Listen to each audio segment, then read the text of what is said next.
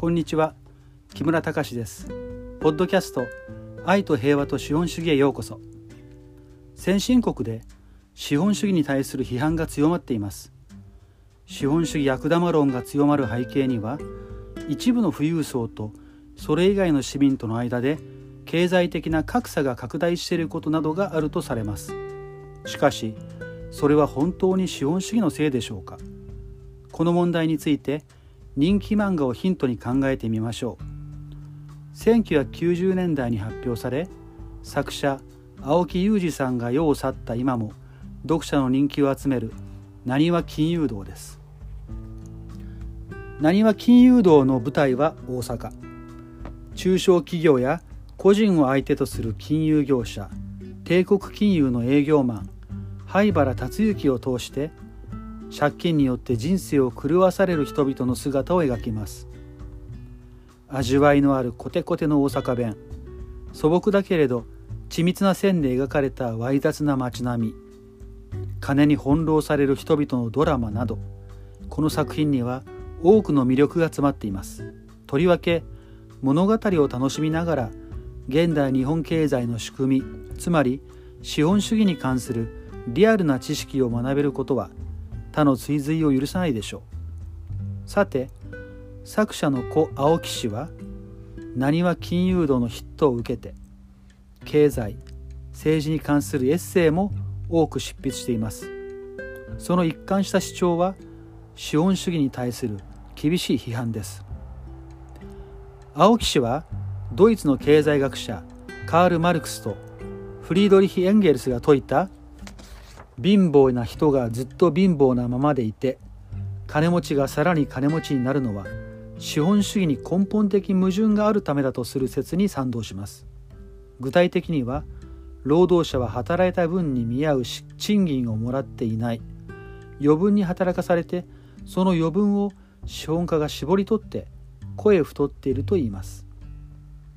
このマルクスとエンゲルスの説は青木氏に限らず今でも一部の文化人や左翼政党などに支持されています。けれども青木氏が本職の漫画で取り組んだ「なにわ金融道」を読んでいくと皮肉なことに資本家が労働者を搾取するというマルクスらの説が机上の空論に過ぎないことがわかります。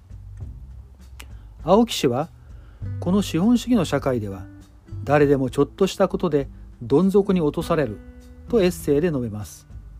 確かになにわ金融道では何らかの理由で人生のどん底に突き落とされる人物が次々と描かれます。ところがその中に資本家による搾取が原因であるケースは一つもないのです。例えば社会保険事務所に勤める男清水義美の場合スナックのママに借金の連帯保証人になるよう色仕掛けで壊れ承諾しますがママが夜逃げし夜逃げしたため借金を肩代わりする羽目になります。清水を騙したのは資本家ではなくスナックのママですしそもそも清水は会社員ではなく公務員ですから資本家に搾取されようがありません。それから商品先物取引にのめり込み借金を抱えて自殺未遂にまで追い込まれる小学校教頭三宮尊徳の場合。修学旅行代金の使い込みが発覚して辞任する際朝礼台で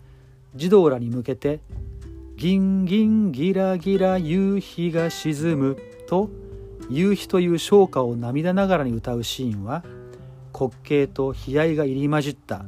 この作品で最も感動的な場面の一つです。商品先物取引は資本主義を支える制度の一つですからこの共闘こそ資本主義の犠牲者のように見えるかもしれません。しかしそれは正しくありません。もし商品先物取引が庶民を搾取するために仕組まれた制度なら今頃国民の大半が取引を行い損を抱えて苦しんでいるはずです。ところが実際にはそんなことはありません。商品先物に手を出すのはごく一部の人だけですしその全員が損をしているわけでもありません。もう一人再選をかけて立候補した現職市会議員古井藤四郎の場合夜の勉強会と称して息のかかった市の幹部職員と高級クラブで頻繁に飲み食いしてその代金を市の経費つまり税金で払っています。古井は選挙費用5000万円を借用しますが対立候補に僅差で敗れて家族ともども夜逃げします。これまた資本家による労働者の搾取とは何の関係もありません。そもそも古井は老舗呉服店のオーナーでもあり彼自身が資本家なのです。読んでいくうちに作者の青木氏が腹を立てているのは実は資本主義ではなく別のものであることが分かってきます。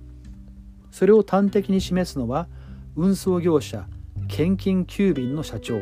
浦金喜太郎と日本搾取党の深井議員銭丸とのエピソードです。浦金は郊外にトラックターミナルを所有していますが農業委員会の許可がなければ転用できない土地である上に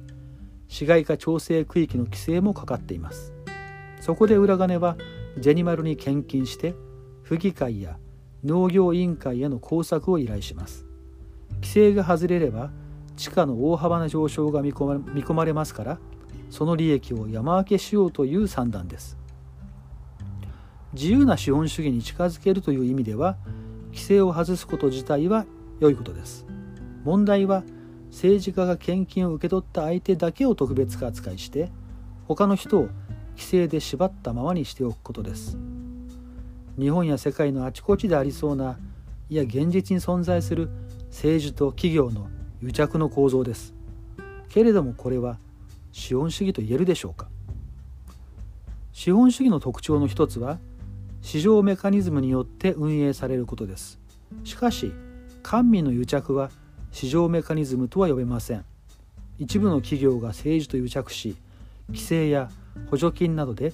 自社だけに有利な条件を作り出せばむしろ市場メカニズムと自由な競争を阻害します。官民の癒着を特徴とする経済は資本主義と混同されやすいのですが市場メカニズムで動く本来の資本主義とは別物です。これを縁故主義と呼びます。マルクスは資本家の悪を糾弾し労働者を救えと叫びましたが自分自身は裕福な家庭の出身で労働現場で働いた経験はありません。マルクスの唱えた理論を無理に実現しようとした結果ソ連や北朝鮮など非人間的で貧しい社会主義国を生み飢餓や粛清で多数の人が犠牲になりました。一方青木氏は30以上の職を転々とした経験を生かして書いた「なにわ金融道」で